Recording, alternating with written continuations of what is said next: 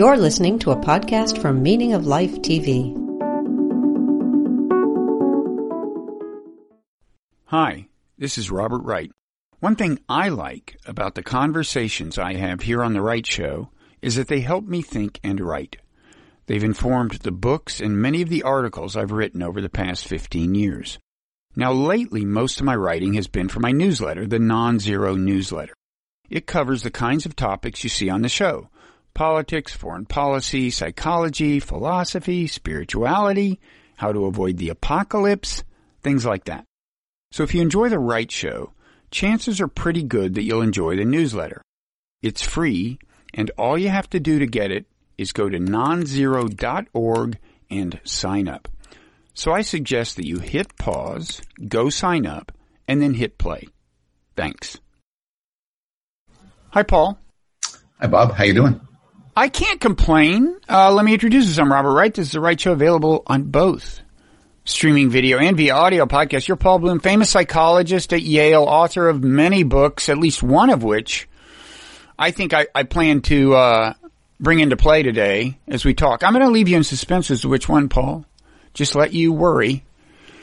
Um, but first, I want to say you've managed to get a haircut since we last time you were on. We discussed the hair. Maybe we did it after we quit recording, and we discussed so, the yeah. haircut problem amid the uh, pandemic. And I recommended that you transition toward a man bun. You have not done that.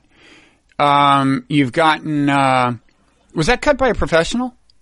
It was cut by uh, by my partner, uh, Uh-huh. who did a very professional job on it. Yeah, it's not a real sculpted look, I would say. I mean, I, I'm not I, I saying feel like, I feel like you're setting me up for something. that cut no, it just seems a little different from your average cut. It's, I like it. It's a good. Yeah. It's uh. Anyway, I digress. So here's the thing. I, I, somehow I feel like this is just I just been insulted. no, And- no, no, This, no, this no, is going to no. be running on Twitter as a little clip. no, no, no. Sculpted Anyway. can be good. Sculpted can be Sculpted. bad. Yeah, yeah. Some people I'll- like I also- I also- Michelangelo. I also did a whole a whole COVID shave.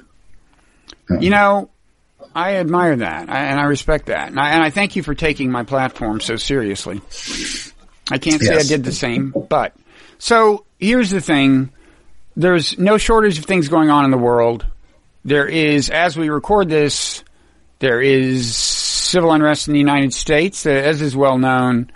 Um, but when we arranged this podcast, we were not, uh, we didn't know that that was going to happen. We weren't planning to talk about it. And by and large, we're not going to. We're going to proceed as planned, talk about the other big story, pandemic, and maybe the psychology of some, some, psych, some pandemic related psychology. But at the end of this, I do want to talk a little, uh, about the civil unrest to the extent that, um, you feel comfortable and to the extent that your position as a Canadian who in fact is in Canada as we speak permits you to actually say anything um, of value. Not that I'm not that it's impossible Yeah. that a Canadian could say something of value about this, but it's a different different perspective. So I'm actually a citizen of both Canada and the United States. I, I carry uh, two passports.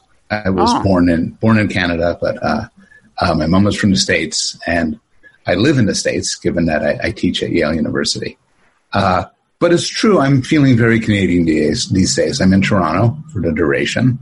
I um, I uh, and maybe because of that, I really shouldn't opine on American matters. You Americans, if you're Donald Trump and you're Joe Biden, uh, I don't know. There should be something about you know people contributing foreign money to campaigns. What about foreign ideas? You think that should be not. banned? Eh, maybe. I'll tell you. A, a lot of people have asked me how's the pandemic going in Toronto, and I would think maybe surprisingly at a concrete level, it's not any different from any big American city. We're opening up. Um, I think a lot of people are wearing masks on the street, but some aren't. A lot of people are following social distancing, but some aren't. There's stories about people. There's stories about, for instance, people illegally cutting hair. You can, Hmm, Not that you know anyone who. not that I know, but if you if you know a guy, you could find somebody. You could, you could kind of Uber over to their place, and they give you a little a little cut. And if anybody needs a haircut, should they get in touch with you? Could your No, could no. your partner use a little Yeah. uh, extra? No, no, I, I- I don't want to. I don't want to be the sort of middleman for those sorts of interactions, Okay. which are illegal. Okay. Um, so so day to day, it's kind of it's kind of the same. I don't think it's, it's substantially different from being in um, in New Haven or New York or you know Princeton or wherever. Um, there is a different feeling, you know. Uh, even putting aside uh, the current situation with the with the unrest, uh, the police brutality, the riots, and all of that, uh, which Canada is, is sort of not not in the midst of. Even beyond that, there is a feeling of having relatively competent leadership. Oh, and So- you're definitely talking about Canada Yeah, right now, I'm right? definitely talking about Canada. So Mm-hmm. you know, uh, Justin Trudeau is is the prime minister. Um, Rob Ford is the premier of Ottawa. Rob Ford is uh, sorry, Doug Ford. I was Um, going to say, isn't yeah. Rob Ford kind of not a good example of? It wasn't Rob Ford. The, he's not the the crackhead He was the crackhead. Yes, he mayor, was a crackhead. crackhead mayor or something. Uh, I think he was a crackhead mayor. I know Doug Ford is is his brother. Oh, And- really? But not not a crackhead. not a crackhead, A very strong conservative views, Hmm. uh, not well liked among the liberal community, uh, thought of as a bit of a wild man. But not a he- crackhead. but, and it's true. And he has stepped up. He has stepped up. He has people, everybody says his leadership has been competent and serious.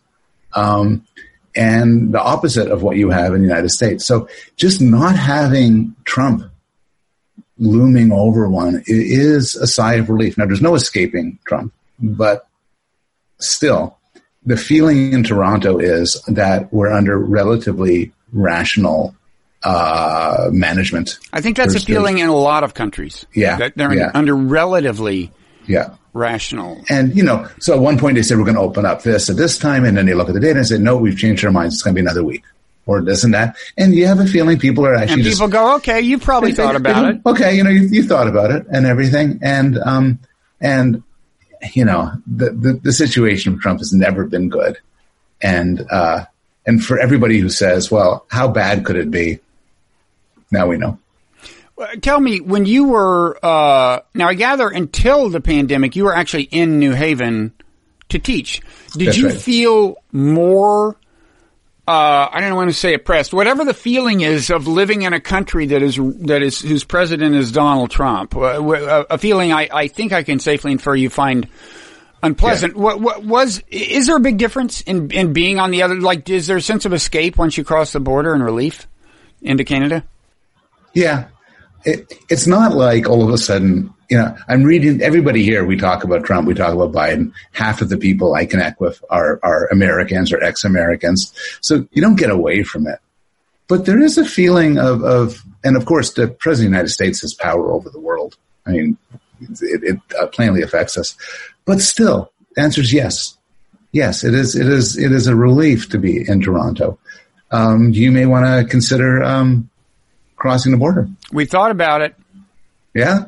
Yep, we have good But- friends who uh, own a cabin somewhere in the east, uh, uh, near water, near near near the Atlantic Ocean. There's, Um, there's a fair amount of water in Canada. yeah, I'm told, and ice. There's, there's only one thing I'm discovering about Toronto. I don't want to get too much into my, what I'm up to personally, but suppose you wanted to get a house with, say, two, three bedrooms, maybe two bathrooms and everything. You wouldn't expect to have to pay, you know, one and a half million dollars. But maybe you have to pay under one and a half million dollars. And Vancouver, our other, Canada's other wonderful city, is even worse. While Montreal, where I'm from, is more reasonable. You, you're you're, but you're not a francophone, right? No, I'm not a francophone. I am I am uh, one of les, les autres. I'm a, a Jewish Montrealer from. Uh, So, so gotta- um, I yeah. gotta say, whatever house you're in now, I would stick with. I mean, you you. I'm almost wondering if you've been doing CNN hits lately because you look so much better than the average guest, average pandemic era guest on a cable news network. I mean, for for our audio or for our listeners, I just want to say you've got this little Victorian era stained glass lamp on one side. On the other side, big glass window that with a garden view, but not so bright that it's blowing out your face. You know, the light. Yeah. Then this, these lovely flowers. Oh, and look, a ladder so that you can reach the highest levels of your extensive bookshelf. That's nice. I mean, look, I, I, I- I don't, I don't mean to get, well, I didn't mean to veer into critical, but uh, it's, it's just. I'm not saying it's too nice. It's just, it's at least nice enough. So, um, so I, I assume you're making a little bit of fun of me because if you if you don't like that, you could have this. Oh, it was fake. Yes, You had me Sometimes totally there was- fooled. I am very glad to hear that. Oh I'm my very glad to God! No wonder the light wasn't blowing your face out. It was fake light. So I prefer to move to this office. Now, now it's more obvious Yes, this yes. in this one. Now, maybe this is why I was saying your hair isn't very sculpted because it had that little. Oh, I see. Uh, it had that oh, I see. Get- around. It gets cut off. Yes, yes. Okay. Yes. So, Okay. um, so basically, a lot of people have taken, a lot of academics I know, particularly those without young kids, have taken advantage of the pandemic to get research done and write scientific papers. Me, I've been doing a lot of Zoom backgrounds. So I got some Zoom movie backgrounds and Zoom thing backgrounds. It could take up a lot of time. Yeah. Uh, And, uh, those, I mean, the first one was really, really compelling. I'm glad. I'm glad you like it. Um, the the people who are listening to this, they are really going to be disappointed. Well, I they- tried to do such a, you know, a lovely oral rendition of the of the scene that it, Yeah. they'll feel as if they were there. But maybe you're right. Maybe we should start getting less visual, more conceptual. So, speaking of the pandemic, do you feel that it's your role as a psychologist, Paul, to tell us all how to think about the pandemic? So we spoke a little bit about this, and um, there, there's among a community of psychologists, there are varying reactions to the pandemic. So a lot of us are publishing about it, are writing theoretical articles and empirical articles. There is, my understanding is there's been a publication bump where a lot of people are publishing a lot of papers, really social psychologists, mostly social psychologists, some clinical psychologists, mostly social psychologists, um, where they opine and report experiments on the on uh, the effects of COVID on our society, on us. They make projections. Um, I often get papers to review coming out like twice a day. I get requests, and often I'm told this is an expedited thing. We'd like your review very quickly, uh, like two three days, because of the urgency of the situation. Um, and probably the biggest thing was uh, there was a, a paper published by couple of dozen of top academics uh, in uh, Nature Human Behavior, one of our big journals. And it included, I was led by uh, Jay Van Bavel, a friend of mine, social psychologist at NYU. I I've, think you know I've had him on, yeah. uh, a really smart guy. Had an all-star cast, like a Cass Sunstein was in the paper and other people in the paper. And it just summarized what psychologists tells us about, about COVID. And to be perfectly honest, there's another paper which is under review that I am an author on, which we, Ooh. which we lay our opinions about what psychology tells us. But there's a backlash. And despite the fact that I'm part of the problem, I'm also a little bit sensitive to the backlash. And backlash is we are running our mouths off on things we just don't know that much about. When you say sensitive, you mean you're a little sympathetic to the backlash? I'm a little bit sympathetic to it. Yeah. I'm a little bit sympathetic to it. Um, I think, uh, I, I, you know, Jay has talked a lot about this on Twitter. He makes the point saying, look, our ideas are imperfect, our research is imperfect, but it's better to have imperfect information, imperfect ideas than none at all. And we're And to have mere mortals opining That's right. on the pandemic. People like you, Right. you know, so, so, um, but my worry is people take our work much too seriously. And, and we are, uh, Can I just add that's not as big a problem in psychology as it was five years ago? But Yeah. Yeah, it's just it's true. We the, the, the discipline has had a couple of problems. yeah, yeah. So so you, so you think I'm trying to think too much of myself to say it's a big problem how people treat us like gods. yeah, Yeah, well, I'm I'm not saying I'm just saying it's more like demigods now. I guess Yeah. I would say, give after the replication crisis than it was Yes. before. But Yeah. And so, so, um, there's, there's a really nice paper by a very heated paper, blog post by, uh, Stuart Ritchie outlining the case against psychologists and, and other things have started to appear in journals. Um, some psychologists are upping their publication rate by publishing articles attacking those other psychologists who are writing articles. But I mean, take the paper that Jay wrote, which I think is just is really interesting, and the sort of paper I, I could use as a resource in many ways. So, even there's a section on conspiracy theories about COVID, and that's sort of for me a go-to thing. I want to read the psychology of conspiracy theories. Theories. So, I think it's great it was published. But at the beginning of the paper, they list a bunch of policy recommendations, and without exception, the policy recommendations are stuff you didn't need a psychologist to tell you. It's stuff like um, like when spreading, when, when trying to communicate health information, people defer to trusted sources. People are persuaded by a combination of the emotions and reason. You know, often in times of trouble, people retreat to their in group, but not always. And and it's there, there and there's nothing there, there's there's nothing there to make you gasp. To the extent that sometimes they say controversial things in the article, I don't believe them. But it just seems to be in some way a sort of liberal folk wisdom, not not you know reasonable reasonable ideas, um, with the sort of stamp of, of science behind it. And there are worse things, but it's not it, it's not like um, it's not like you have uh, uh, experts on viruses talking about COVID and they'll tell you things you didn't know before yeah. that are really serious and important. We don't do that yet. Now the Ritchie piece, I think that's uh, the one I glanced at that that you sent me the link to. Uh, he seemed to be um, pointing to a number of cases where psychologists and or other academics, such as Cass Sunstein, uh, as I recall, just kind of got it wrong. In other words, they came out of the gate pretty fast in the early phase and warned against excessive concern, yeah. excessive anxiety, and in retrospect, they themselves arguably understated the actual extent of the risk and, and the severity of the crisis, right? Yeah. And you could say that the part they got wrong was in psychology. But, you know, so if they said, like, people are right. panicking about this, it's plainly not a pandemic, people are overreacting, let's explore what goes on in that. But I think there's a real criticism here to be made, though, which is if your theory is powerful enough, powerful in the sort of way that it could explain, as it were, um, anything somebody does, from taking it too seriously to not seriously enough, no matter what you do, I have an explanation for it. You're not really explaining anything. You know, if, yeah. if, if, if you say, if you say, oh, I don't care about the pandemic, I'm not following social distancing, it's just, and I say, as a psychologist, I can nail down exact, that's exactly what I would expect you to do. And if you say you're freaking out and panicking and overdoing, and I say, and as a psychologist, I explain that's exactly what I would expect you to do. I'm not explaining anything. No, on the other hand, if some people do freak out and some don't, or people freak out under some circumstances, not others, in principle, psychology should have an explanation of why sometimes one happens and not. The, now, as you put yes. it, as you put it, I could have predicted that. That could turn out to be a pretty weaselly thing, uh, but but um, but in theory, psychology should have all the answers.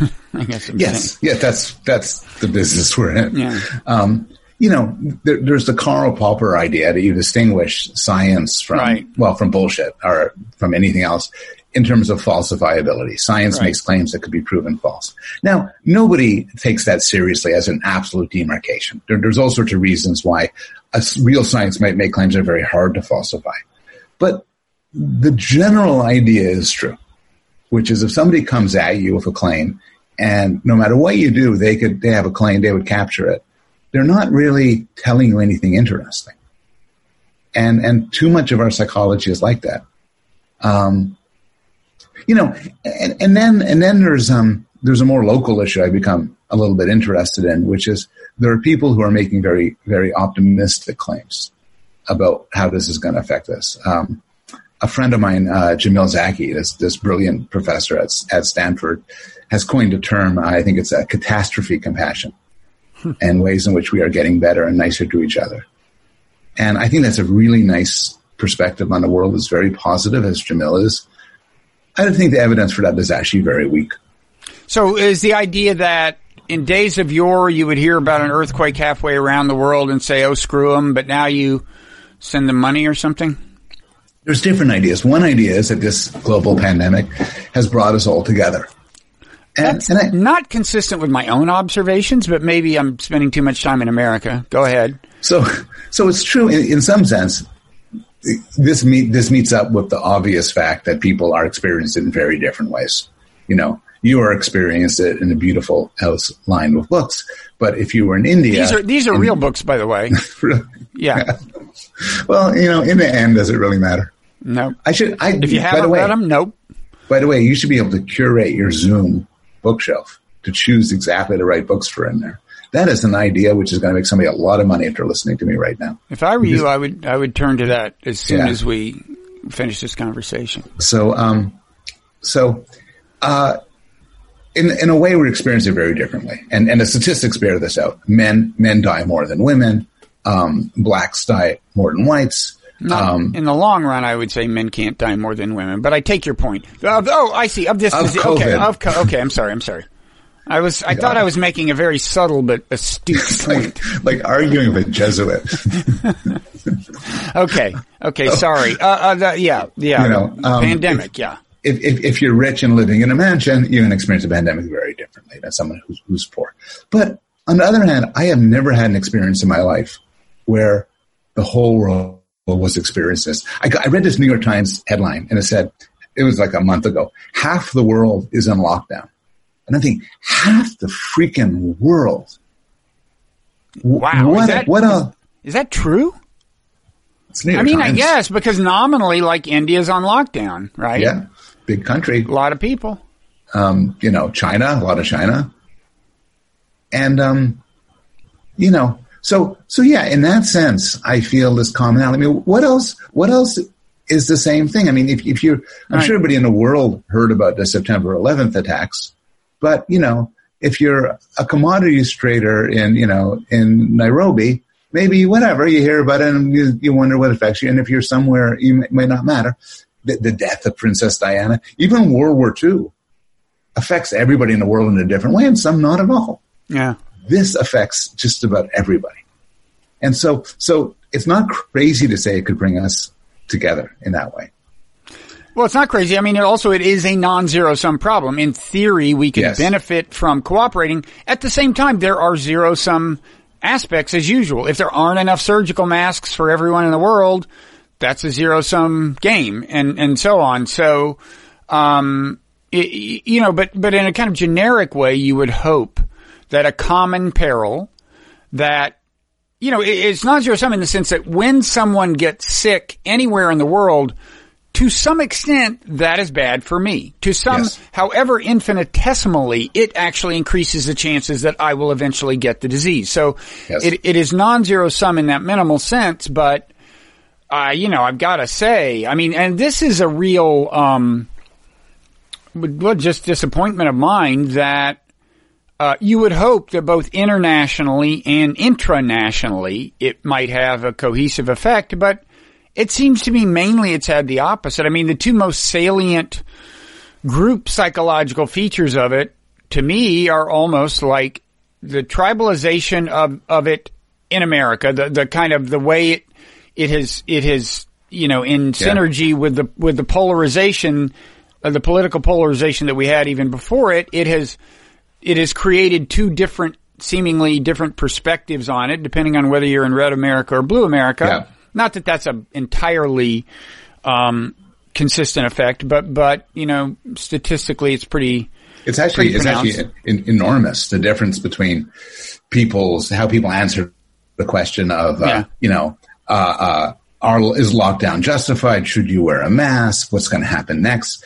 You by knowing whether somebody is Republican or Democrat, you predict an enormous amount Yeah. about it. Now, to some extent, that reflects their actual accurate assessment of situation. In other words, people, whether you're in a red part of a blue state Yeah. or of a Yeah. red state, you are less likely to be imperiled, at least certainly in the early stages, because it was largely an urban thing. So, you know, that's, it's, That's it's, right. that's not just partisan psychology, but it clearly has taken on a partisan dimension, and that's been uh, to some extent stoked by politicians, uh, none of whom we need name, uh, and there have been politicians on both sides. But then internationally, we seem to be on the verge of a cold war with China. I mean, Yeah. it's like we, this may create a it, not that this is the only factor, and in some ways the ground had already been prepared for this, but a an, this could be uh, an epic cleavage in the world that lasts for decades.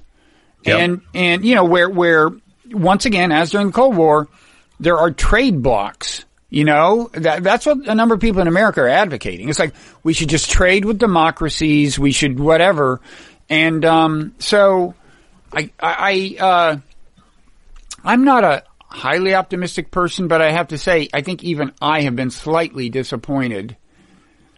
Um, and it could have turned out differently. You could have, we could have had a different leader. Well, different we leadership, uh, and, and, not only not only presidential leadership, you know, in, in Congress yeah. too, uh, but certainly presidentially could have been different. We could have not had an election coming up.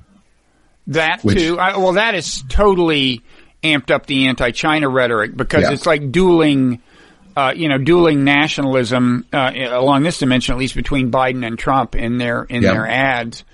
No, I yep. mean, you know, Trump. Uh, it's it's like I was thinking. You know, people have. I mean, this is getting back to the other big story of the day, but um, people have been saying. Uh, where's the leadership from Trump on the, as you know, the nation is in flames, the cities are in flames. I'm not sure, given how much polarization we have and how polarizing he is, I'm not sure there's anything. Well, it's two questions. Is there anything? Is there a speech he could give that would be unifying? I'm not sure the answer to that is yes. And then there's the question of is there a speech that he plausibly could want to give that would be unifying? I'm pretty sure the answer to that. Yeah. Is well, I don't know, but but but it's you know. So both of uh, both of these these problems have arrived at a time when when you know at least America was in no position to address anything with unity. I guess I would say. And and and as you said, this wasn't this was this would be the situation that has extraordinary potential for a, a non-zero sum analysis and for for a solution mm-hmm. that would benefit everybody. This is like this is like old social social psychology 101, which is everything we know about in-group and out-group behavior says the way to bring the whole planet together is for the aliens to attack. And then we would all come together with a common enemy. Right. Well, now we have the common enemy and look what's happened. And it, you know, there were signs that could have been promising. I think there was a case where uh, China donated a lot of mass and health equipment to another country, and there were these these donations across nations and you know, it could have gone that way. It could have, and but it does not seem to be looking that way. Now, in in Canada, uh, what's the attitude toward China these days? In America, it has turned pretty sharply negative. I mean, that's what the polls say. Is, is that on, on the left as well? I don't know on the left, but if you look at the well, I'm sure to some extent on the left, yes. But but I mean, if you look at just the aggregate national numbers, it's like a big swing uh, in terms of how many people view China negatively. It's it's a clear majority now. Yeah, I don't. I haven't. I haven't seen polling data. I, I have seen data that you just talked about the red blue distinction in the states. Looking at a conservative liberal distinction in Canada and and w- how that affects how do you think about COVID related issues. And the answer is it actually has very little effect. There's a slight difference in how much they blame Trudeau mm-hmm. for not acting properly mm-hmm. and so on. Mm-hmm. But the differences are not enormous and you don't, it's just, most people, this is not politicized in Canada to the same extent. And so I would guess based on that, nobody's talking about China. Nobody's, yeah. you know, and in part it's because Canadian politics isn't the same as American politics, where American politics is sort of fundamentally connected to the world in a way that everyone's observing, and not so much in Canada. But but um, I sometimes think whether the fact that we have a that there's a two party system in the states turns everything bad in a way you don't get with places that have multiple parties mm-hmm. because there's there's not this sort of um, Manichean is that the word Manichean Manichean I, I think Manichean. yeah yeah yeah, uh, I only read things, you know. Yeah, I'm well, a guy who would mispronounce words because I only read them. But Manichean, you know, there's a surprising amount of that now. But I digress. I mean, I mean, that. Like, well, I was just listening to this book by Ross Douthat, a very good book. Uh, and what word did he? Oh, damn it! It'll come to me.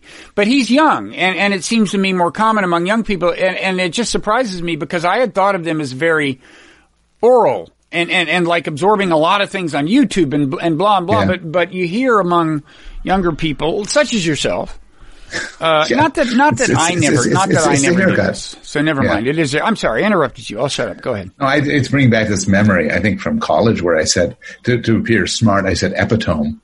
And everybody looked at me. Oh, that reminds me of. Oh, what did I say? Oh, uh, Goethe. You've heard of the German oh, writer Goethe. Goethe? Yeah. Why, why not Goethe? Why not Goethe? It looks like Goethe. It's like Goethe. How are you supposed to resolve that from first principles? Man, and you know, I truly, I was afflicted rightly with imposter syndrome. I mean, I had come from like an alien culture into a, you know, Eastern, anyway. As a psychologist, Bob, you're talking to the right there. guy. Scars are still there. So, back But- to the word, back to Manichaeanism. Not. So the hypothesis, which I all I have, I'm just basing this on like the single example, but it's not a bad prediction to say any place that's going to have only two parties or effectively two parties, the parties will polarize the country because you have to choose sides. You know, there's an in group and an out group, one of each, and then you're kind of locked in. Well, if a place has multiple parties, like Canada and like most countries, or at least more than one, which would be, which is also one is also has its problems, but multiple political parties, you don't have to choose in the same way. There, there's no immediate enemy, you know. If if you're a liberal, you know, you're against, you might be against the NDP, you might be against the, the conservatives. It's it's more complicated, and there's coalitions, and there's Yeah, this and there's well, that. you have a parliamentary system, and that's different. And That's and I think different. better personally, but it has its advantages. Yeah. Um, so to go back to the sort of optimism, there's another thing which is, I think, connects a lot to your interests. But um, um, there's a book by uh, I don't have it here by Paul, those books are fake. Do not look around. no, I, I, Oh, you mean in your real environment, Let- the let one I can't reach- see? let me reach back By and- the way, what does your real environment look like? I'm curious. Can you just turn that off? I, I can. Are you um, ashamed? Are you and- Paul? Well, now I'm I'm, I'm wondering exactly um, what what I should have actually. Well, anyway, don't reach for one of those books because they no, ain't no, there. but, but I will, okay. But here, I will. Um, I will do this. How's that? Oh my God! How barren. Yeah. No wonder Yeah, you wanted I to conceal that. Put give me the books. Put the books back. Put okay, the books the, back. book, the books are back. Oh God, that was Uh, depressing. I'm, I'm, I'm actually, Bob, in a minimum security prison right now. I was going to say, can It's, I uh, help you with bail or something? Yeah, it does. It actually has a, has a, a sort of uh, Batman ar- asylum look. Um, it's very pretty. The view out here. It's the city of Toronto and everything. But behind me is kind of stark. Anyhow, Your so, so credibility is a little low on Yeah. what your environment is actually like, but, but go ahead and say what you yeah, will. I'm going to move to a different Zoom background so you can see this. Um, Rebecca Solnit, I think that's her name, has a book called A Paradise Built in Hell. And uh, Sebastian Junger in his book Tribe, they both make the same point, which is people think that for disasters, there's chaos and panic and so on, like Hurricane Katrina, Katrina or the London Blitz or the subway bombings and, and, and, you know, in Europe and so on. But in fact, for the most part, when there's disasters, you often see people at their best. They, they get together, they work together. Uh, apparently a lot is anecdotal, but, but rates of depression and anxiety disappear. There are many people after the Blitz in London when the Germans bombed them for like 70 days and they went underground and everything, described it as the finest time of their life. Mm-hmm. Like really sincerely. And it made them connected into other people. They felt they were actually doing good. Oh yeah. And so it's a reasonable enough model. And the psychologists I'm talking about have applied this model and say, well, wouldn't this happen here? Shouldn't this happen here? Isn't this good news for how we'll remember the pandemic? But the problem is there's a special cruelty to the situation where we're plainly not on the streets pulling bodies out of buildings, joining hands in song, marching through together. We are, for the most part, and things are changing, we're getting out a bit now, but for the most of the pandemic, we were locked in isolation. Right. The nicest things we did were retweet something or tip the delivery guy something extra. There's no, there's no, very few of us have pandemic memories of great solidarity and courage and risk Yeah. and so on. No, there weren't the opportunities to help each other Yeah. out. I mean, because you had to stay away from everyone. It's like, can I borrow a cup of sugar? No, stay the hell away from my front porch. Yeah. Um, And people, you know, they, you know, teachers drove by their, their, their kids' house, their, students' houses and honked the horn. All these sweet actions. Um, people in the city of New York would cheer the workers every day at a certain time and all that. It was very nice. But, but it's not the Blitz. It's not Hurricane Katrina. It's not 9-11. And, and, and analogizing the, the situation now to those things, I think is a mistake.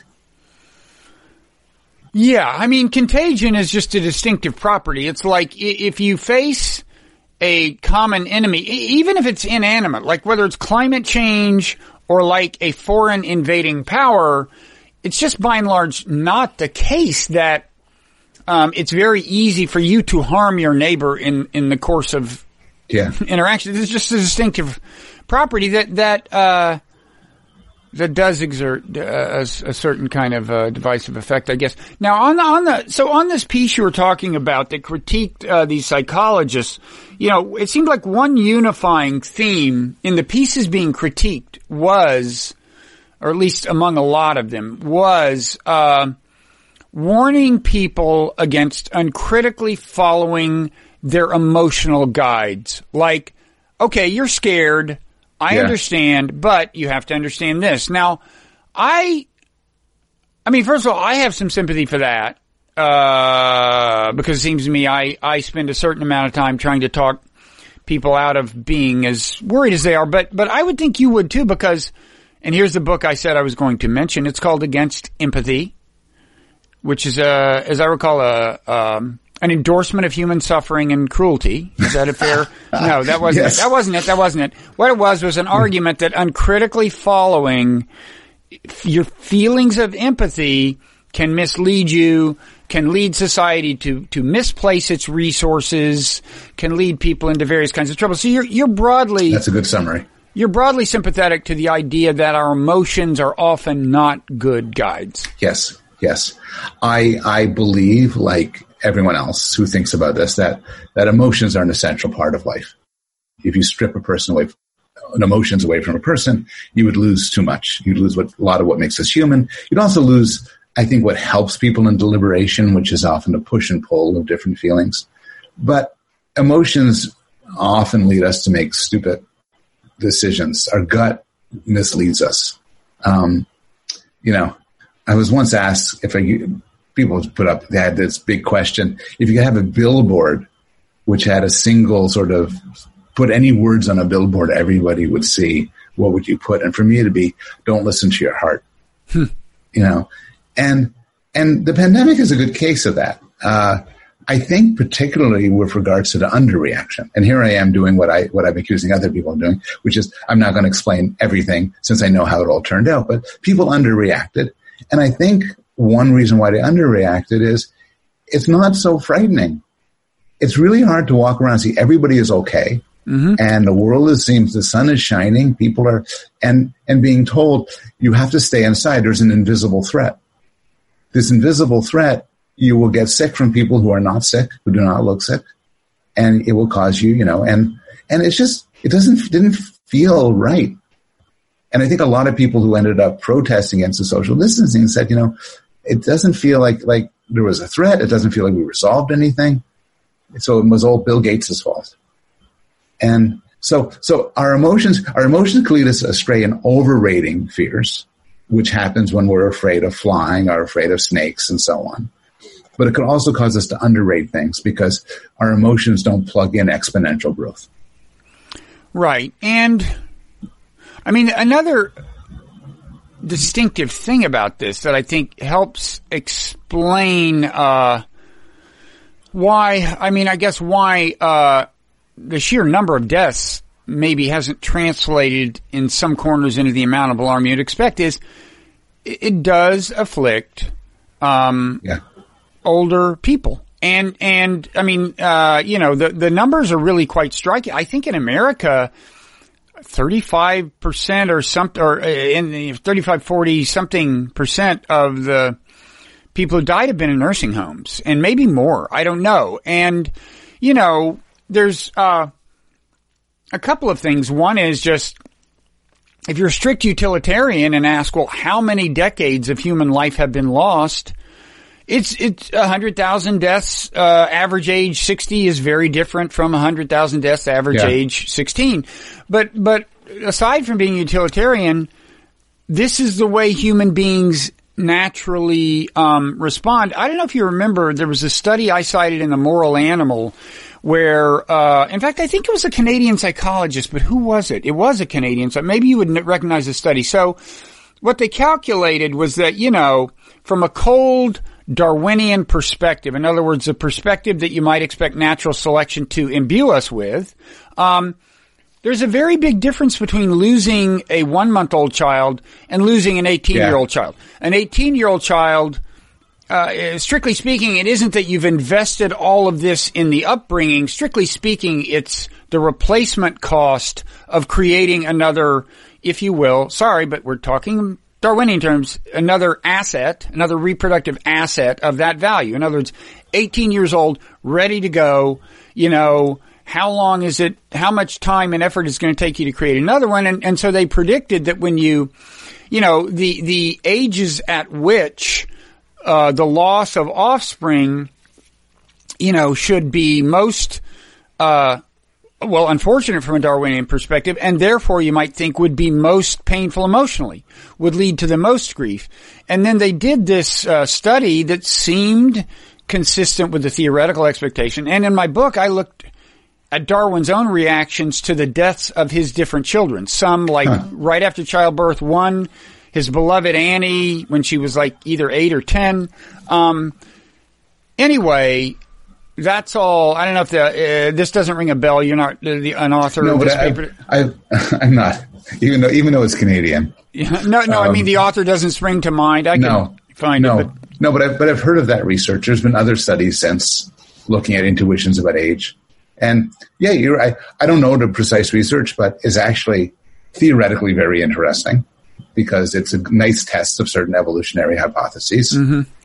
It might predict, for instance, that you would think you, your judgments would be different if these people in question were your children versus strangers. Well, sure, yeah. It might predict a sex difference yeah. between so with regard to thinking about girls versus boys it'd be very surprising we'd like to imagine we're egalitarian when it comes to this but when you test it right you might find differences it's not, it's really interesting and and I'm a utilitarian too so this is this comes up a lot less now these days but during the the darkest points of the pandemic the question of do you save a you know a 30 year old or a 70 year old and there's actually some research out of a lab asking people these questions and getting their their intuitions. There are some people who think you shouldn't prefer one over the other, like first come, first serve. There are some utilitarians, and I'm one of them, who thinks you should do prioritizing based on, on amount of years left. But, and here I think you'll agree with me, I, I'm a utilitarian on these things, but I want to distance myself from people who take an extremely cavalier attitude towards the death of the elderly, of which I see some of this on social media. Like, who cares once you're past 70, once you're past 80, just die already. It doesn't matter. You know, I am extremely close to my father and my aunt, both who are in their 80s, and I want very much for them to be healthy. And it'd be a, a tragedy if they if they got sick, and I would do a lot so they don't get sick. At the same time, you know, it, it, I think that um, that I, it, it, matters more. It would be less of a tragedy to die when you're 85 than when you're 35. Well, there's also the fact that with this disease, you have this weird feature where uh, you don't, if you have an older loved one dying, you don't get to make have physical contact with them as they're dying, or maybe at all before they're dying. You know, my my father, uh, when he died, we were all with him physically, and that meant a lot. Yeah. And and um and you know that this is a a horrible feature of of this, and, and and it can really change. I'm sure, you know, alter exactly how painful the memory of it is because there's really something valuable. You know, even if you're not with them when they die, and being able to go in, say the last thing you want to say, whatever. Um, it's, it's, it's heartbreaking. These things. I've I've heard stories like that. You know, and then the funerals over video conferencing. You um, know, I don't need to remind you, we're mammals. You know, contact is really important. Yeah. And, and not being able to touch somebody, to hug them, to hold them. No, I just saw my daughters, well, today for the first time in a month. And, uh, it's weird not, I mean, they don't, I'd be happy to, I'm not, you know, they're mainly worried about them infecting me. Oh. I don't really care about, you know, I mean, no, that's not true. That's not true. I just mean I'm not as apprehensive about that. I do not want yeah. to get sick and die. Don't get me wrong, but I don't feel as apprehensive, but they don't want to do it. And, um, so, you know, that it's, it is kind of strange. It's kind of strange. It's, uh, and yeah, and this is, you know, you were saying before, everybody experiences this differently. And for everybody like me, who's gone through this fairly unscathed, I mean, you know, I just, I sit at home and I type in my computer. I talk to people by Zoom, which is not enormously different from my life is regularly in non-pandemic times. But for every person like me, you know, there's so many people who who have had, you know, lost their job, lost their livelihood, lost their business, or had some sort of specific tragedy, like had somebody die on them and couldn't see their their loved one. You know, and and it's a. Uh, it, it, even in the small scale, it grates on me. I I, uh, I was hoping to see my son in Connecticut, uh, my older son, and he's and you know, but if I am to leave, and I probably might be safe to do so, but if I leave Canada, when I come back, I'll have to go through quarantine. Oh, really? And you know, I don't want to spend. You've seen how beautiful my house is, but still, I don't want to spend. Oh yeah, the Victorian, that Victorian lamp. I wouldn't leave that for the world. It's it's uh, midday. It's beautiful. The birds chirping and everything. I can almost hear them. um. So yeah, it's uh. Oh, what else is there? Um. And I don't know this weird. Uh. You know the weird, uh, and and and, I, I don't know to the extent to which this, uh, I mean, first of all, it seems like it may go on for a very long time now, uh, barring a vaccine, that there will be some risk associated with normal, normal human interaction. Yeah, so I got, um, you know, I can do this. I got a mask. It's a Batman yeah. one. I got kind of a, a fancier one. I got, I got masks. By the way, it's really unpleasant to wear a mask. I, it, I it is. You know, I did it for the very first time yesterday because I actually went to a place of business. It was a nursery. I wasn't indoors, but even so, uh, um, and, uh, I have to say it's a pretty good looking mask, but, um, the, uh, you know, and you do wonder how much, um, the, the, the psychology of the, of the, of the lockdown, whether that has interacted with the, uh, with the civil unrest. I mean, it's a, this is something I'm hearing now. People speculating uh, that um, you know, the cabin fever has contributed to the intensity of this. I don't really have any way of knowing, but it, it seems yeah. plausible. I don't know either. It, it, it, could interact in, in the other way, which is a lot of the unrest might lead to people getting COVID who wouldn't otherwise get it. Um, oh, that's been speculated too, and yeah. that seems you're bound. That's bound to be the case to at least some extent. Um, the uh, although a lot of people are wearing masks. I mean, you know, it's funny. I hadn't anticipated.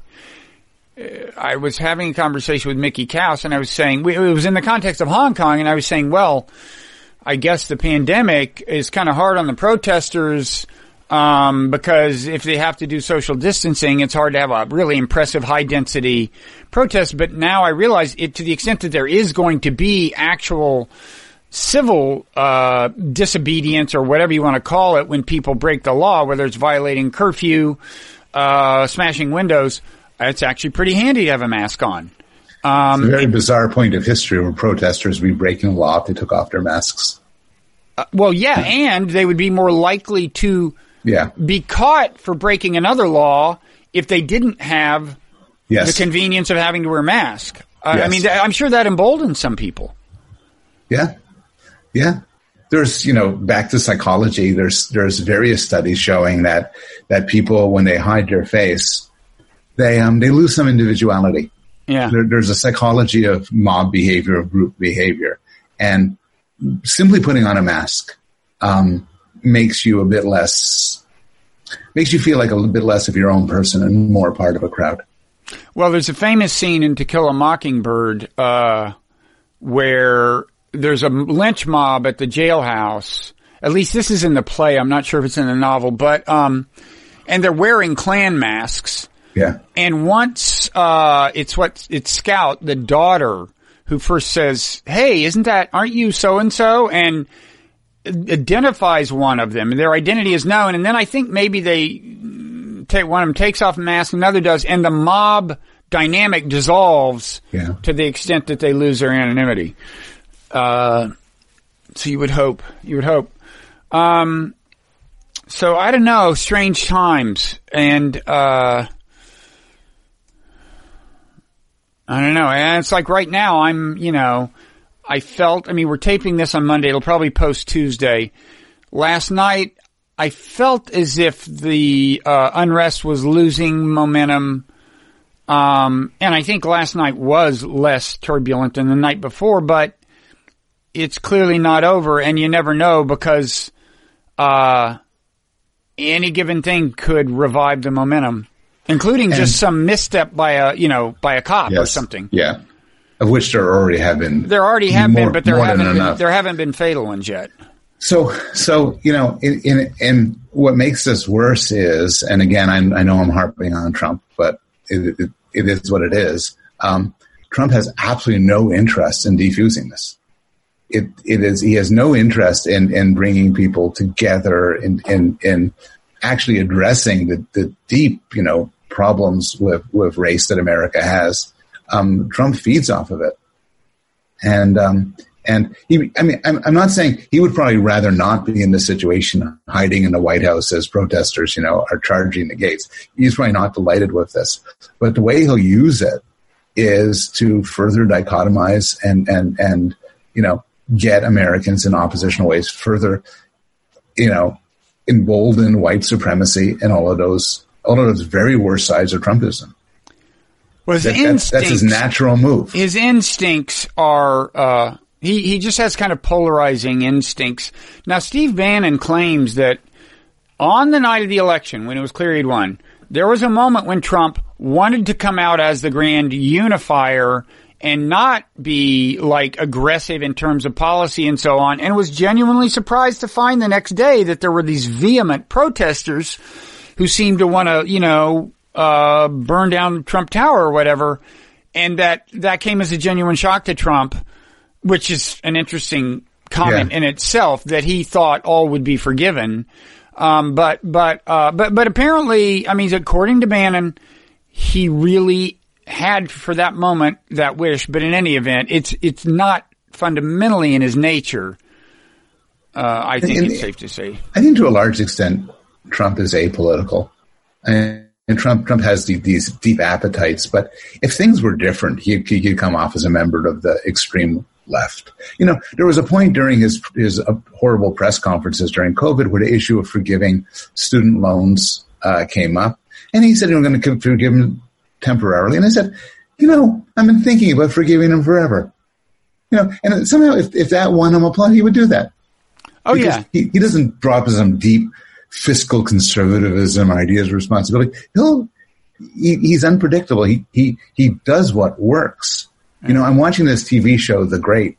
Have you have you seen this? No, it's called The Great. It's uh, based on Catherine the Great, a sort of fictionalized oh. history. A lot of fun.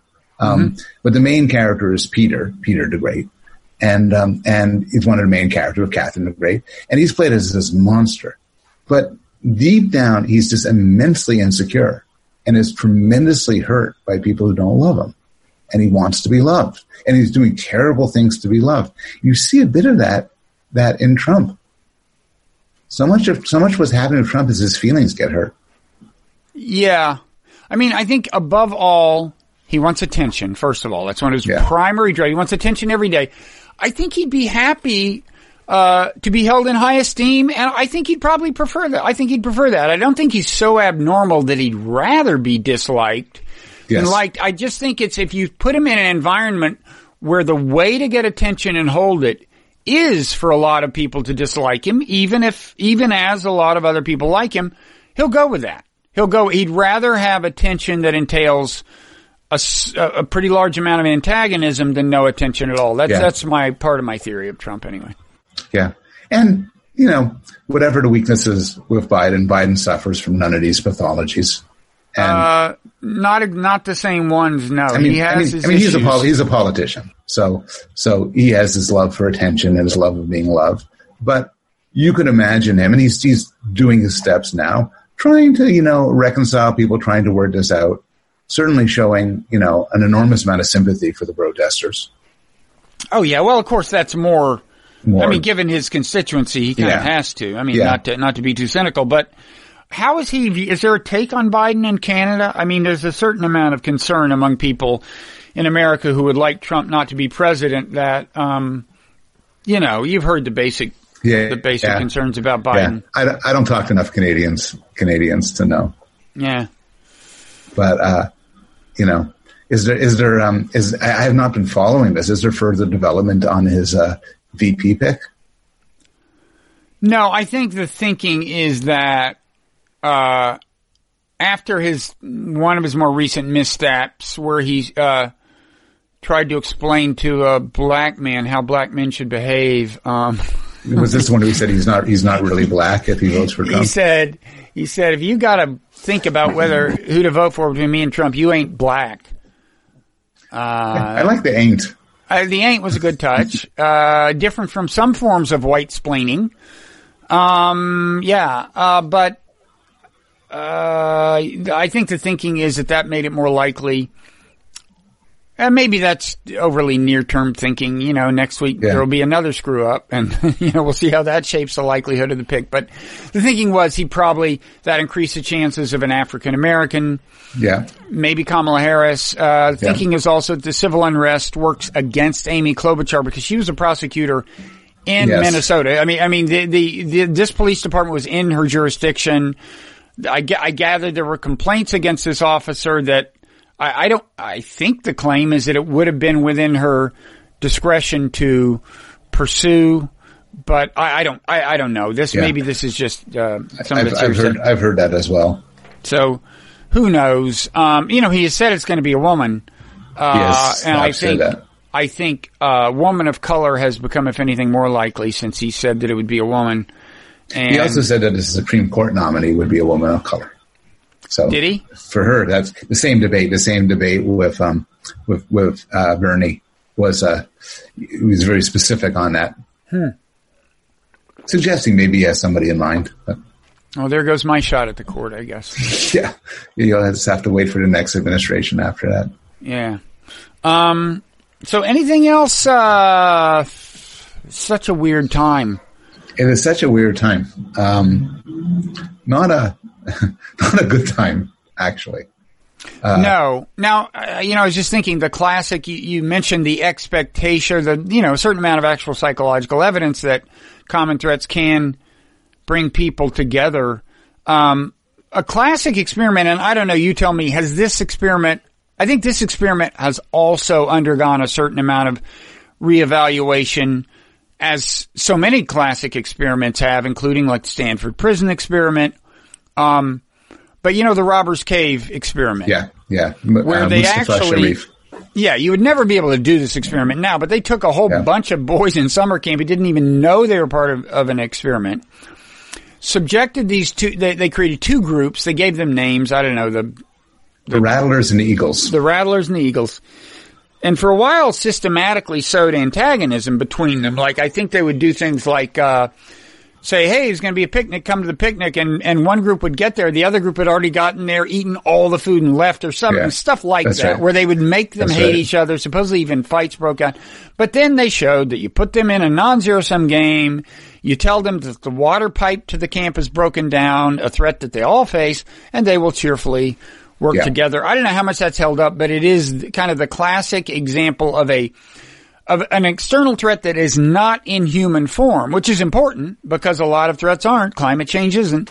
Yeah. Um, but a threat not in human form exerts a unifying effect. Is that uh, uh, is that experiment now also viewed askance? Yeah, it's also viewed askance. It's it's it's um people have questioned the veracity of the story. It's a good story. It's maybe too good a story. There are all these attempts. So one you would enjoy if you're interested in a in zero sum and non zero sum interactions is the boys each of the boys sent an emissary uh, and they would meet and have like a summit. And then they would agree, the emissary, the, the ambassadors would agree to have everybody go together. Then the ambassadors went back to their own group and their own group shunned them for that. Um, the experimenters did things like they said they had like a knife throwing competition. These, this is very different times. Um, but that's the story. The, the, the narrative is when face was this common threat, um, uh, people come together. But I think you put your finger on something, which I don't know if there's research on this, but I bet it makes a difference if the common threat is, um, is a person, is, is, is individual. Oh, I would think. I think we have tr- powerfully evolved coalitional psychology that if somebody um, if somebody attacks me, attacks you, it's just such a, a profound emotions come up that don't come up if you get sick, if your building collapses on you. Um, I keep meaning to do a study on this, but but when people die due to a terrorist attack, governments give their families enormous amounts of money to compensate. So in 9-11, if the building, if you, you were in the building that came down, the U.S. government would give, would give your family a staggering amount of money. If at the same moment you were in another part of town, and yeah. then you know, and yeah. then you fell down the stairs and broke your neck, they won't give you anything. It was just as, or, it yeah. was just as much a piece of bad luck. Exactly, exactly. You're just as dead, but you're not dead because of a bad person. And uh, and, and, and, you're so, not dead as part of a, a a bad person who afflicted the whole nation in a particularly yes. threatening and psychologically activating way. Yeah, yeah. And so it's yet another reason why this pandemic might not have the sort of well, for better or worse, might not have the same effect as as we're we're together being attacked by a common enemy you know, we use war as a metaphor. Uh, you know, we're at war with COVID. We're at a war on poverty, war on cancer. And it's a metaphor because we try to get the feelings you get with a real war and extend in these other domains. But you need to use the metaphor because it's just not natural. It's not yeah. how we normally feel. No, it's hard. And I, I mean, I've, you know, a big part of my hobby horse is these various, uh, inanimate, or well, non-human threats that afflict the world as a whole and are in principle an argument for international, uh, you know, cooperation, global governance in some sense or another. And one of them is very close to what the pandemic was, and, and yeah. that is actual biological warfare. The threat. Yeah. The, yeah. the, the fact that more and more people in more and more places do have the capacity to engineer, uh, you know, uh, lethal germs that could be highly can- contagious. And what kills me about what's happened is the pandemic may be creating this huge division in the world between the West and China or between the U.S. and China. And you, you need cooperation across that chasm and across all the international chasms if you're, if you're going to do the kind of innovative, uh, kind of global governance it would, it would take to really get a fix on, uh, on the problem of, uh, of biological weapons. So, yeah. ironically, this may increase the chances of dying at the hands of a lethal uh, pathogen. You you really are a fount of good cheer. I, I am a cheerful person, uh, and and you know this is why people choose to hang out with me. Uh, you know, um, there there was um, this expert, I forget his name, that actually Sam Harris talked to in his podcast, and the guy was cheerful throughout about the whole thing. And you know, and, and then Sam said, you know, so this is going to be no big deal, I guess, your sound. And I said, oh no, you know, on maybe a hundred thousand, hundreds of thousands of people will die. But this is nothing compared to a re, like a bird flu that kills 60% of people. Right. And so, so the guy said, reasonably enough, on balance, utilitarian balance, this could be the best thing that could have ever happened to us. Because it'll alert us to the larger threat. If, if because of this, we put in preparations so that a flu that could actually be a a species-ending event that right. we could we could cope with that. This would have been a blessing. But I look at how we're coping with this, and I don't know. I think I think if there was another situation we had to move to lockdown, we'd be able to do it quicker and more efficiently. Yeah, you'd, you'd imagine that certainly a Biden administration would put together things in place. Yeah. Do you think this is going to put us in any way better uh, equipped for climate change, respond to climate change, or make no effect? Uh, that's a good question. I mean, I will concede in light of what you just said that it, it, could in some ways give us a stronger infrastructure for withstanding a biological weapons attack.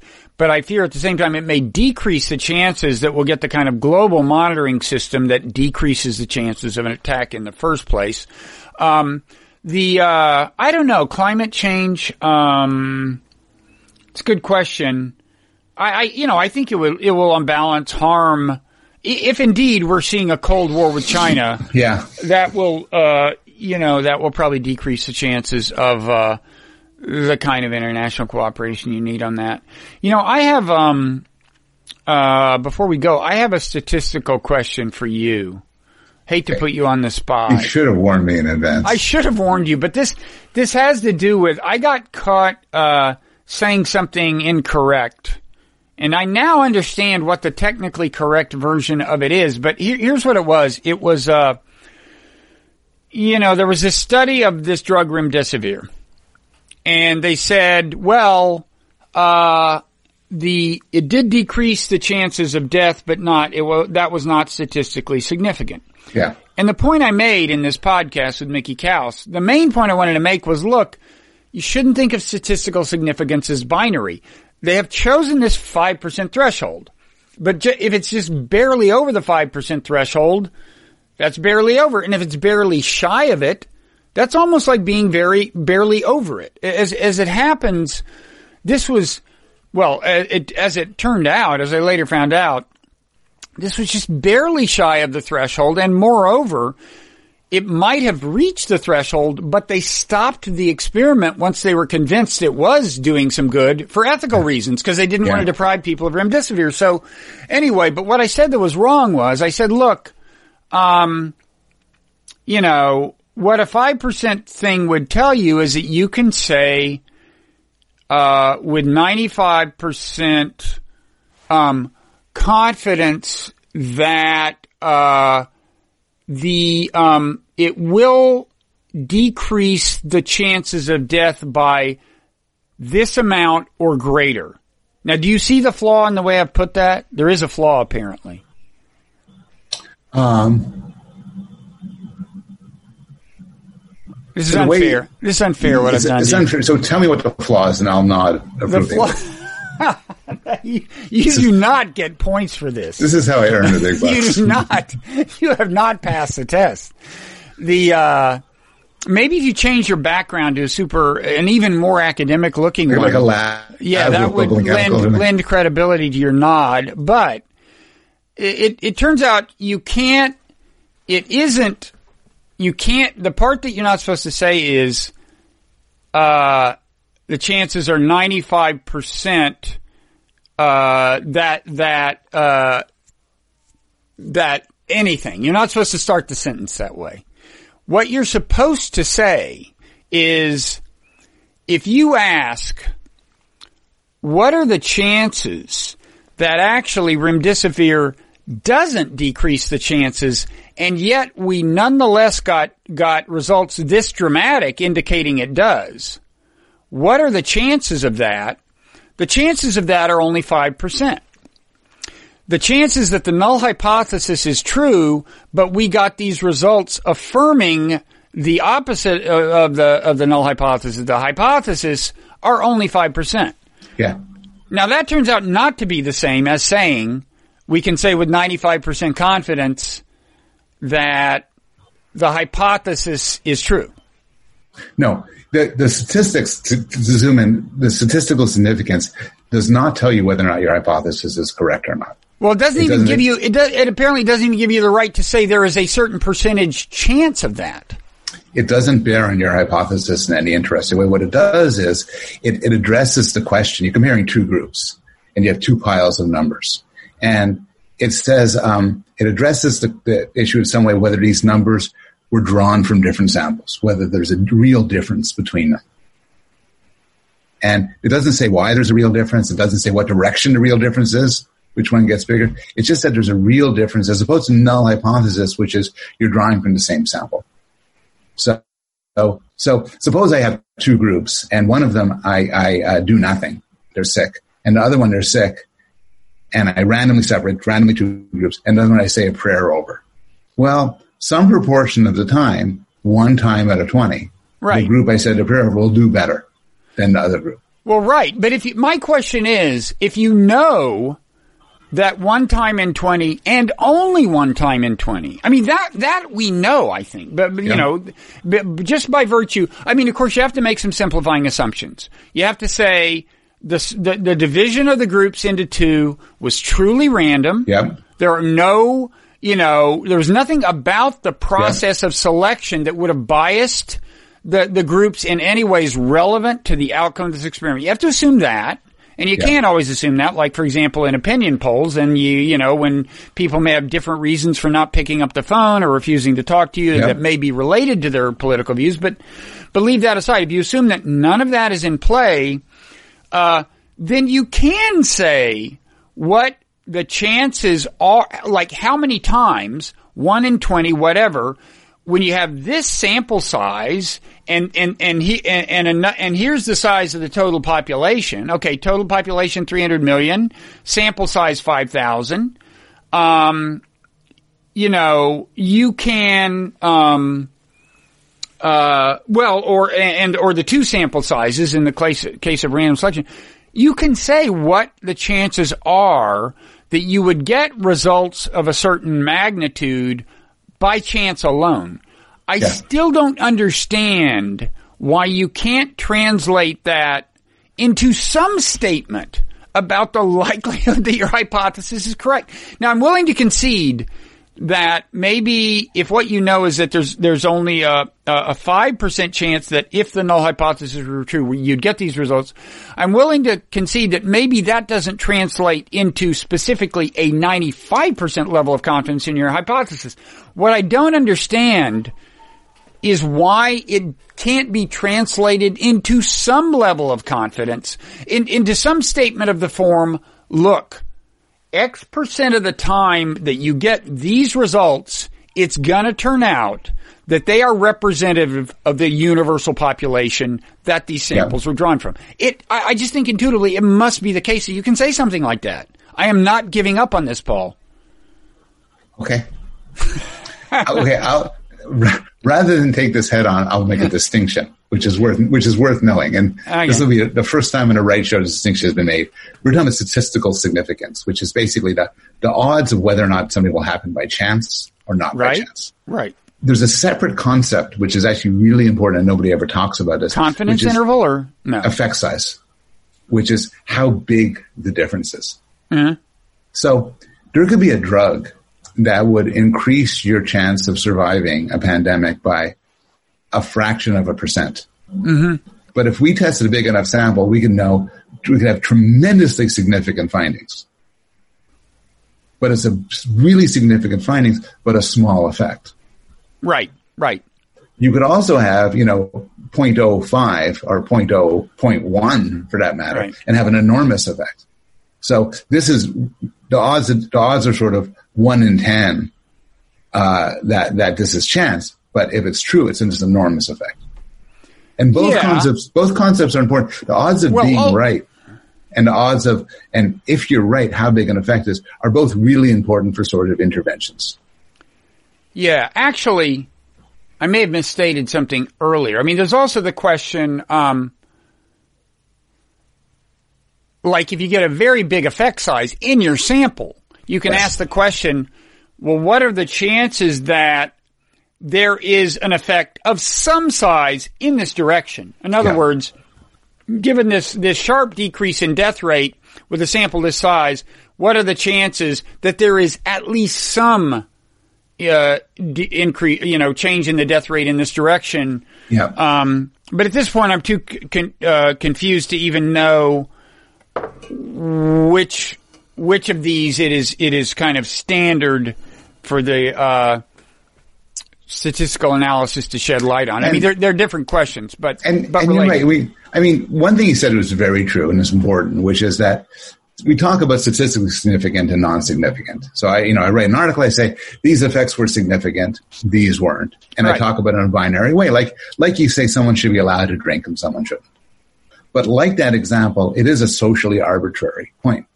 And a lot of psychologists and statisticians have pointed out um, that we should have different levels of significance for different things. So for different questions, uh-huh. depending on the cost benefit analysis. Huh. Suppose something would be um, if you were wrong about something, it would be disastrous. This is this is super you. hypothetical. I should add. Yes. Okay. If you were wrong, it'd be disastrous. Mm-hmm. You'd want a very high significance level. Uh, on the other hand, if it was something where if you were right, it would be fantastic. Right. Um, but if you were wrong, it wouldn't be such a big deal. Suppose the claim is that eating uh, an extra carrot each day cures cancer. Yeah. And suppose you found a 0.05. Well, by all means, eat a lot of carrots. That sounds right. great. But um, but for other things, the, the, the cost benefit ratio shifts around. In more mature science, sciences like physics, they won't take you seriously unless you have a significance ratio of like 0.00000 and a long stream till you get to one. Huh. Well, psychology has settled on 0.05. There's been a movement to change this to 0.01. Yeah. Well, and, you know, and, and then the trade-off is you are you are you will publish fewer false findings, but you will miss out on certain true findings. Yeah. Well, if your average sample is uh, 14 undergraduates at an American college, you just really can't can't demand too much in the in the way of the the. We uh, we we do better than that, Bob. Now we have 14 people online. oh, okay. Well, that's much better Yeah. because we know that'll be a random sample. Um, so yeah. So sorry to I don't know. I, I continue. I'm holding out. I really think there should be something you can say of the form. Uh, when you get results like this, uh, it will turn out, if you imagine God coming down and telling you whether the results you got uh, are reflected in the, uh, to some extent at least, in the general population, that will turn out to be the case X times out of a hundred or whatever. That that that I I- I just have to think that there's a statement that be- of that form that you So- could infer from the statistics, and I ain't giving up. So I'll tell you something, and and um, there's people to listen to on this, like Daniel Lakens is a very smart guy who does work on statistics and methodology and so on. He's active on Twitter and you know has a lot to say. It's the sort of thing where everybody says people talk about significance wrong, mm-hmm. and then the experts say, and here's the right, here's what 0.05 people 0.55 means, and then they always say something subtly different than the next person and there's, there's sort of a way Right. to talk about it, which is which is the correct way. But it's not the, the odds of your hypothesis being correct. You could you could have the difference between the groups that your hypothesis predicts, but your hypothesis itself um, might might be wrong. Well, uh, your hypothesis, there's always a chance your hypothesis could be wrong. That's the whole point of this since you didn't study the entire population.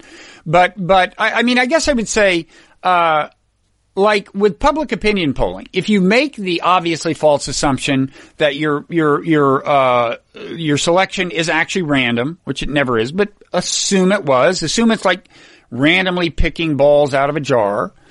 And, uh, uh, then, with that assumption in hand, I, I thought it was the case that you could say that uh, the chances are X, this percent, that the real results in the population at large mm-hmm. are within, you know, two percentage points on either side of our finding. I thought you could begin a statement Yeah. like that. Say the chances are this percent that this finding is blah blah blah that you you are allowed to begin that statement that way. I thought, and and and if so, I I, I don't see these two questions as fundamentally different. But Well, I'll give you a reason a reason why you can't do that. Um, which is imagine you um, you want to compare two samples, Democrats and Republicans. And you scooped up the samples. But imagine the way the world works is for everything you're interested in, they are exactly identical.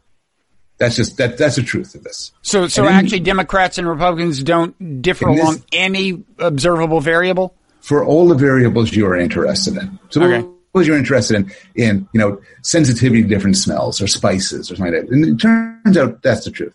Then you do 20 independent statistical tests looking Mm-hmm. for a difference. The odds are that at least one of them will turn out to be significant by chance. Well, it depends on your sample size. No, if the odds are, if significant has happened, if, if you get a false positive one out of 20 times, Yeah. and then you do 20 tests, you're going to find some false positives just by chance. Well, right, but but I mean, let's say your whole universe is a thousand Democrats and a thousand Republicans. That's the whole universe. Yeah. If you sample ten of each, then it, it's going to be your chances are probably more than uh, one in twenty of getting something uh, by chance alone that seems significant but isn't. But if you sample nine hundred of each, that number goes down, right? No. Well, oh, well, you're saying that this is what a five percent statistical significance Yeah, thing right. means. That's oh, right. okay. That's well, what- yeah, yeah, yeah, what- yeah, that's yeah. just what it means. Yeah, yeah. Okay. But but it sets up the sort of paradoxical spot, and this is actually a problem in in actual psychology. This is not a hypothetical where it used to be one of the problems with replication crisis is a guy like me would do a study, would have like 15 different statistical tests. One of them would work out by chance. And then I build a paper around that. Right. There's a story, I forget who it is, of a statistician who looked at this enormous data set and found for medical reasons, since they found, found, was looking to see for gender differences in heart condition or so on. And he was then asked, could you break it up into more, into like looking at, um, uh, say, you know, different ethnicities, different parts of the country? And he said, no, because once I break it up, the odds of getting spurious findings by chance grow. He says, I could break up an astrological sign, Right. And I'll guarantee you, you will find statistically significantly Aries do better than Sagittarius. Yeah. You know, so I've always, I mean, I've always thought that like retrospective selection of variables has a kind of utility. You should just be honest about it. You should say, I Yes. found this one thing and now somebody else should go do an experiment where that's the hypothesis Yes. being tested. I think you're you right. shouldn't act think- like it was the hypothesis Right. being tested. Right.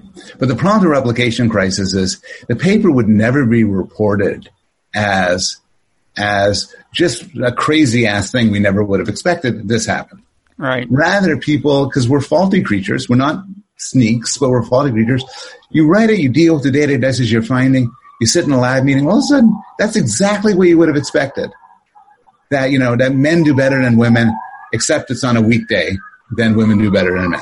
Mm-hmm. That's exa- and then you build a paper around that. So one solution is that psychologists have come to is pre-registration. It's the equivalent of calling your shots. You put in Right. a publicly available repository, we predict this. Now, if you get something else, you still report it, Right. but then it's out there as an accident and people take it, you didn't predict it, so it could have happened, more likely to have happened randomly. And then you build from that. Well, a related thing is given that in the online world, it doesn't cost you anything to publish data, why shouldn't everybody just now post all their data? And, and I mean, especially when money's on the line, like when, when this, what was it? Moderna is the name of that company that said, oh, we have meaningful, um, uh, vaccine results. And they may well. I'm not saying they don't, but they kind of des- describe them in sketchy way and their stock goes up by 5%. It's like, Yeah. shouldn't there be, shouldn't the Securities and Exchange Commission say, if you were, if you are a corporation that reports financially significant results, you have to, the moment you've said anything, all the data have to be online. What Yeah, would be wrong absolutely. With that? Ah, I think practic- practically for a guy like me, sometimes you just mess around. You try to see if this works, if this works, and then Sure. you follow up something that works. And you're not going to publish everything like an experimental paper. But for something like a medical test, where Yeah. it's really important, what you don't want to do is, you know, try it this way, try it this way, try it this way, and then by number ten, it works. Yeah. Report it as if none of the other nine had ever happened. Now, what what is exactly does the term p hacking mean? P is the the number, the variable for statistical significance, right? What Yes. is what does p hacking refer to? Something that you because it is one of the great scourges of Yeah. psychology uh, in the recent past. Apparently, does it refer to one of the things you've just described? One of the abuses? It refers to typically unintentionally, without any malice, doing doing statistics on all your data um, sooner or later, and then look for things that are significant. Okay, so If yeah, you what do you, enough tests, sooner or later, will will um, you'll do it. so you can this- either redo the test until you get a good p, or you can look for which variable happened to have a good p. Is that both of those are p hacking? both of those would be p hacking. Yeah. Um, there, there's a range of sins that come out. Typically, it's you have a data set, and you just kind of look around. You, you look at, at it every which way, and some stuff tends to work. So there was a paper that got the replication crisis going, and I think it's by. I did not do my homework on this. Uh, I think it's by uh, Joe Simmons and his colleagues, published in Psych Science, and it was a paper that blew everybody's mind, and it was like it was it traumatized the field. What was the finding? The finding was that if you listen to the Beatles song, When I'm 64, Backwards, get- it says Paul is dead. No, different. you get, when you listen to the song When I'm 64, you end up getting older. And Wait, so getting older and samples, samples that, that listened to When I'm 64 turned out to be older than those who didn't. wait, wait, wait. The, po- the point, the point being, the point, I got to tell you the, the punchline of the point being, what they did was they simply had a bunch of people look at when I'm 64, listen to the song, and others didn't, And then they did a whole bunch of analyses. And then they said, this is our finding. And their point was an existence proof. If you had do enough analyses, you could find every study will give you something interesting and non-intuitive. So, yeah. so take this and take this in, in, um, take a drug. You take a drug, you give half of the people a drug, half of the people no drug. There's no difference. But you're not happy with that. So you see, did it, was, did it cause a difference in men? What about women? What about right-handers versus left-handers? People from the, from urban versus rural. You keep looking. If your sample size is big enough, pretty soon you find, oh my God, um, colorblind people mm-hmm. are affected by the drug. And is that a real finding? Well, maybe, but yeah. such findings going to appear no matter what. I mean, I so I still like the idea of looking for this stuff. It's like when you, you yeah. know, when you've got a ton of genomic data, for example. Absolutely. And you, if you have a database and ideally anonymized for purposes of privacy, but if you have people's DNA sequences and the diseases they've had, that is valuable stuff and you should look yep. for correlations. But then once you found the correlations, that's right. You, that's when the serious study begins. That's right. And I know a lot of people who do studies. They don't pre-register them. They look for a lot of things they have ideas of what they're doing. That's why they're doing study. And then once they get a result, they do study two, which is pre-registered and said, you know, we predict that there'll be an effect among colorblind people and non colorblind people. And then if you get it, then you know you're dealing something real. Right. Now, is pre-registering really catching on? Um, in some fields of psychology more than others, in some journals more than others. I mean, yeah, why not I, all? Why does why shouldn't it be done by everyone? I pre-register most of my studies. Some are simply meant to be exploratory. Yeah, well, yeah, that's know. a valid valid thing. And, I guess. And it's, I it's guess what I would thing. say is why not just say we're only going to publish pre-registered studies. The others are exploratory. You might want to publish exploratory studies. Okay. Um, I'll give you an example of some research done in my lab, uh, led by Matti Wilks, who's a postdoc. We're interested in kids who choose to become vegetarian. So there's a small population of kids moral who become vegetarian even though their parents eat meat. So we got a lot of data from those kids. We compare them to people who kids who just regularly eat meat and kids who are vegetarian because their parents are vegetarian. And we're interested in a whole bunch of different, different possible differences in disgust sensitivity, yeah. in intelligence and so on. So we give a, we lay a whole bunch of tests on them. And we've actually pre-registered this because we wanted to be clear what we're going to do, what our analyses were. Um, but in some way, it's kind of exploratory. We have some ideas we're playing around with. Mm-hmm. So, yeah.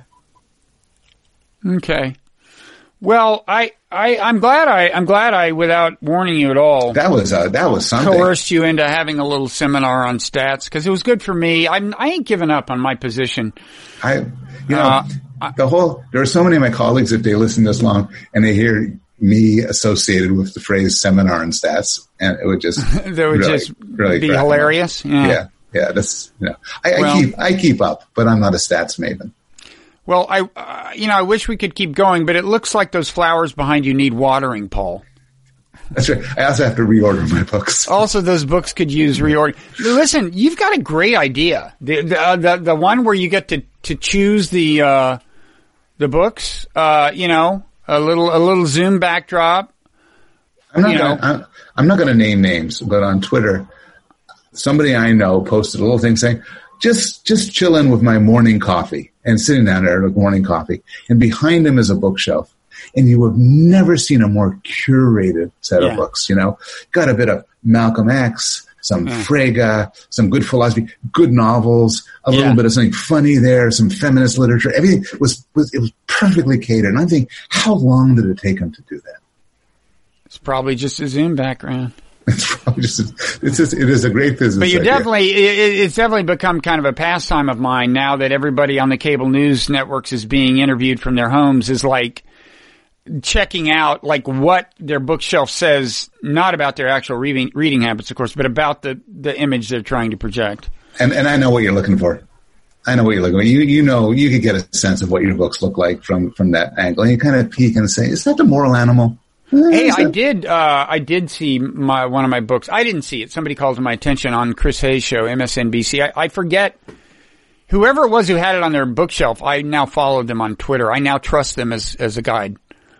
To all things. Very nice. Very nice. Yeah. I had heard from somebody, this is a friend of a friend story, but that they, they, they saw a book uh, by a famous cognitive psychologist in a porn video. Because sometimes these videos have background and there's, Well, better than the other way around. Better than a cognitive psychologist on cable news having a porn video in the background. yes, there we go.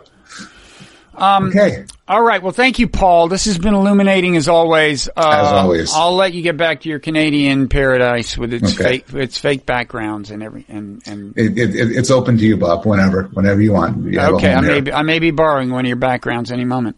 Okay. Thanks. See you next Okay. time. See you next time.